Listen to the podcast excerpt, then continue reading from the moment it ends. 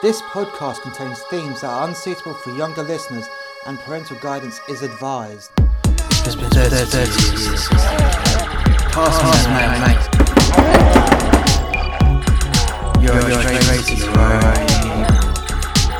A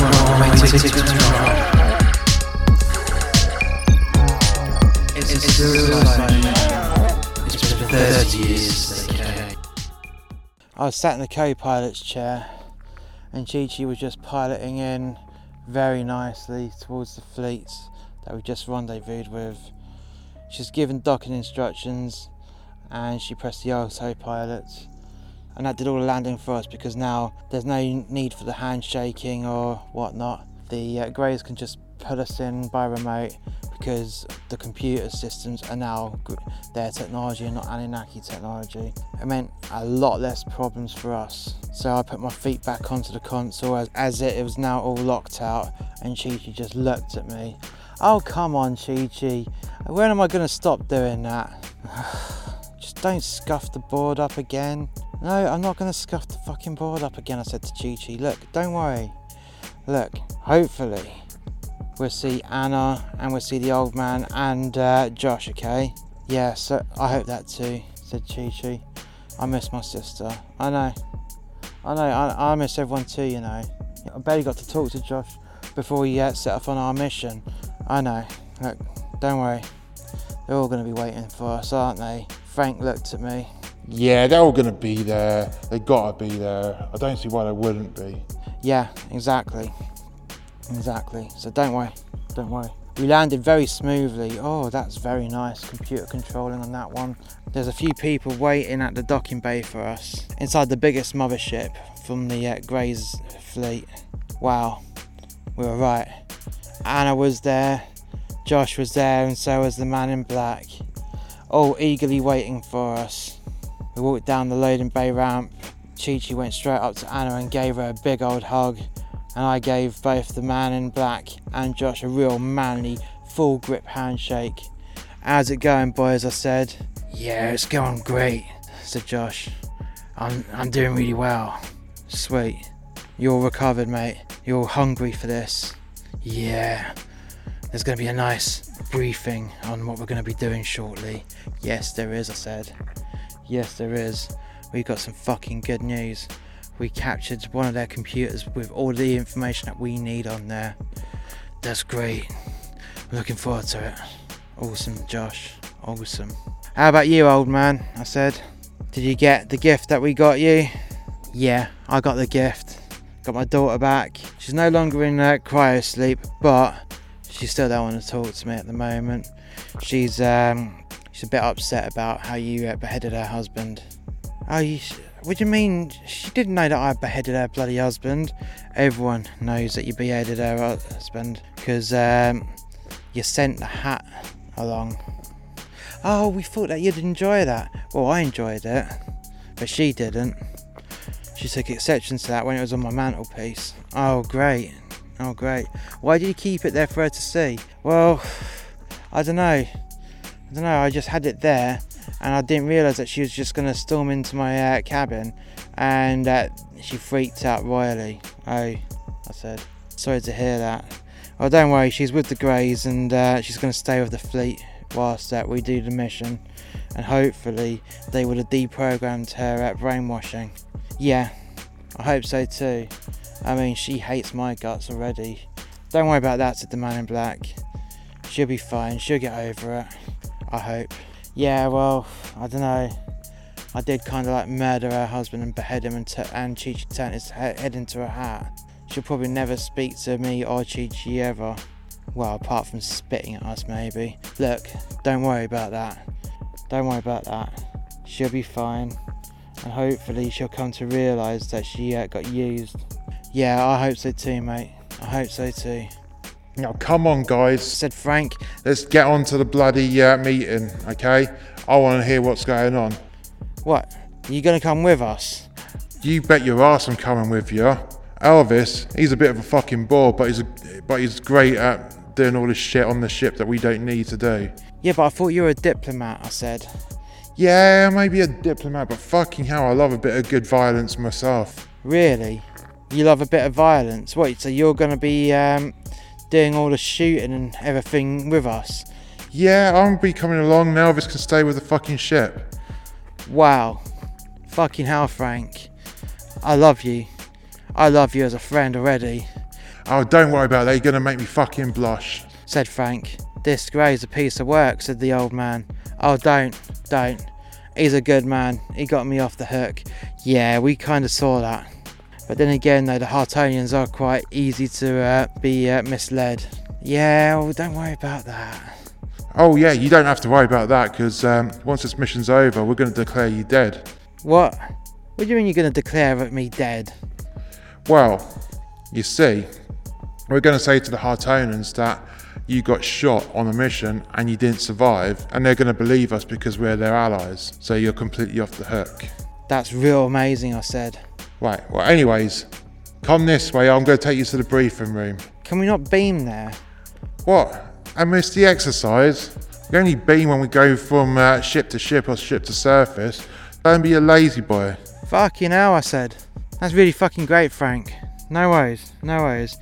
So the big group of us were led by Frank towards the briefing suite. When we arrived there, the Anunnaki computer was already integrated into the uh, ship's systems and it started to produce holographic images that kept repeating themselves over and over again, Sit down.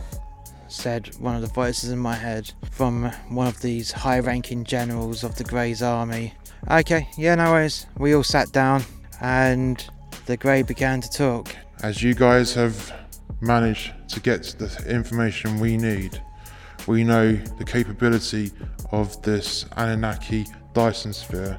We now know that once it's switched on, it can transport itself instantly from one point in space to another, but it only has limited range. This range, as limited it may be, could take you across hundreds of thousands of light years in any one jump. It relies on the star for power, but it can fully charge itself and sustain itself for five jumps without a star within its middle.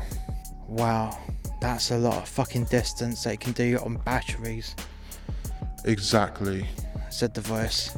So we have come up with a plan. We know that there's one hyperspace gate that will take you to the Andromeda Galaxy, and from that point onwards, there are no new gates because they haven't gone that far afield yet. So our plan is to jump the Dyson sphere to the edge of the Milky Way, and then to jump a couple of times in the void between the galaxies. When we get the sphere to the Andromeda Galaxy, we get it as far as we can, then detonate it. So any surviving Anunnaki armies will be trapped on the other side, and it will be a race against time to get to the hypergate first, before any other Anunnaki squadrons get to the gate. Well, that sounds like a good plan. I'm up for that. What about you guys? I said sarcastically. That's going to be a bit hard. What makes you say that's going to be a bit hard? Well, we need to be able to control the Anunnaki uh, Dyson sphere. We need to know how to use it, and then we've got to jump it and hold the uh, control room whilst we jump it. And then what? Blow it up. So if we get this wrong, we're going to be trapped in the uh, Andromeda Galaxy, millions of light years away from the uh, nearest gateway back to uh, our galaxy. That is correct. Said the voice. Oh, that's good, I said. But surely the Anunnaki's got an army on a base right by the gate. That is more than likely, but at least at this point, it will be a small army versus a highly skilled team of commandos such as yourselves, and we have not seen this level of violence from anyone else. After all, the attack that you pulled off on the Nibiru with one ship getting through an entire armada, it put you on our radar on top of the gift that one of our people had no authority to give the uh, technology to you to pull this off, but you pulled it off nonetheless. And we expect the same level of commitment from you to be able to pull this mission off. Right, well, that sounds great, I said. That's brilliant. So we jump the uh, Dyson sphere as far as we can, blow it up, and at that point, we go through the gate. So, what's going to stop the Anunnaki from uh, coming through the gate and then going through it? Well, the idea is to blow up the gates before you leave. What, so someone either has to set a remote detonator and then go through, and then how's it, how's it, how does that work? So when we're already through the gate and we're going through the hyperspace corridor because it can't, there's nothing in between. So if the gate gets severed, then we lose the hyperspace corridor, so the wave doesn't go through. Is that right? And we'll be stranded in the, in between galaxies. That's not a good prospect. That's why you need to kill everyone on the space station before you go. So if it goes wrong, I said, and we end up in between uh, galaxies, how long is it going to take to get us back? At maximum hyperdrive capability to get to the edge of the Milky Way, it will take you at least two, maybe three years, depending on the position that the uh, that you're left in when the corridor collapses. That's amazing. Two, maybe three fucking years. That's a long time to be uh, in hyperspace with nothing in our way. Well, we do have a plan for that. Really? I said. Really? So, what's the plan? We're currently upgrading the bounty to have the most advanced hyperdrive that we have. That we've created, and this hyperdrive will get you there a little bit faster. So, if you engage the hyperdrive at full capability, when you go through the hyperlight gate, you'll get a lot further and faster speeds whilst going through the hyperspace corridor. So, it's not looking good for us, though, is it? I said. It's not looking good. The further away the Dyson sphere is from our region of space, the better. Even if you prove unsuccessful, it will take a while for them to recover from the damage that you're going to create at the very minimum, which means we can then attack Nibiru and take out the Emperor whilst this is happening. What? There's more, is there? Yes, so in the background, whilst you're attacking and stealing the Dyson sphere with their massive army on board without them knowing, we will be attacking Nibiru at the same time. Ah, I see. I see.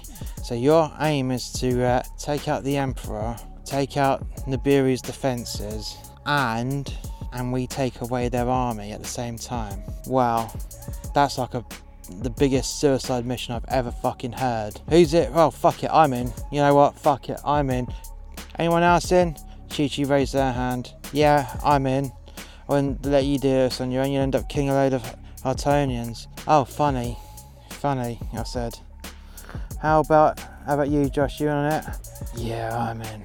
Old man, you in? Hell yeah, I'm in on this. If it's going to be a suicide mission, I'd want it to be that way. Brilliant. Okay, how about you, Anna? Yeah, I'm in on this. Frank, are you coming with us? Oh yeah, I'm I'm in on this one as well. Oh yeah, this is going to be fun. Right, okay. How about you, Elvis? Are you coming with us? You'll need someone to pilot to the ship in stealth mode. Easy. Done. Done. Okay, so how are we going to pull this off then? I said. How are we going to pull this off? Anyone got any ideas? I have an idea, said Chi Chi. Well then, lover, let's hear it.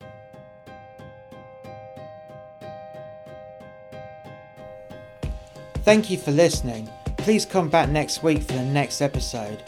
If you've enjoyed this podcast, why not check out our other podcast, A Tribute to Men That Hate Their Jobs, which is a brutal but witty portrayal of working a job you hate. In this podcast, there are themes explored in which happy workers simply wouldn't understand unless they listen to these cautionary tales from a man that lost his ideal job because of the global pandemic. Be warned that this podcast contains strong and offensive language that some listeners may not want to hear. In addition, this podcast is not recommended for younger audiences. All our podcasts are available on YouTube. Just search for the Muster X Media podcast channel. In addition, you can also find our podcasts on Amazon Music, Red Circle Podcasts, Stitcher, and Spotify. We also have another YouTube channel called The X Review. This is a review and reaction channel. Not only is it on YouTube, but it is also on BrandNewTube, BitChute, and Rumble. You can also find us on Facebook, Gab, Twitter, and Parler. All the links are in the description below.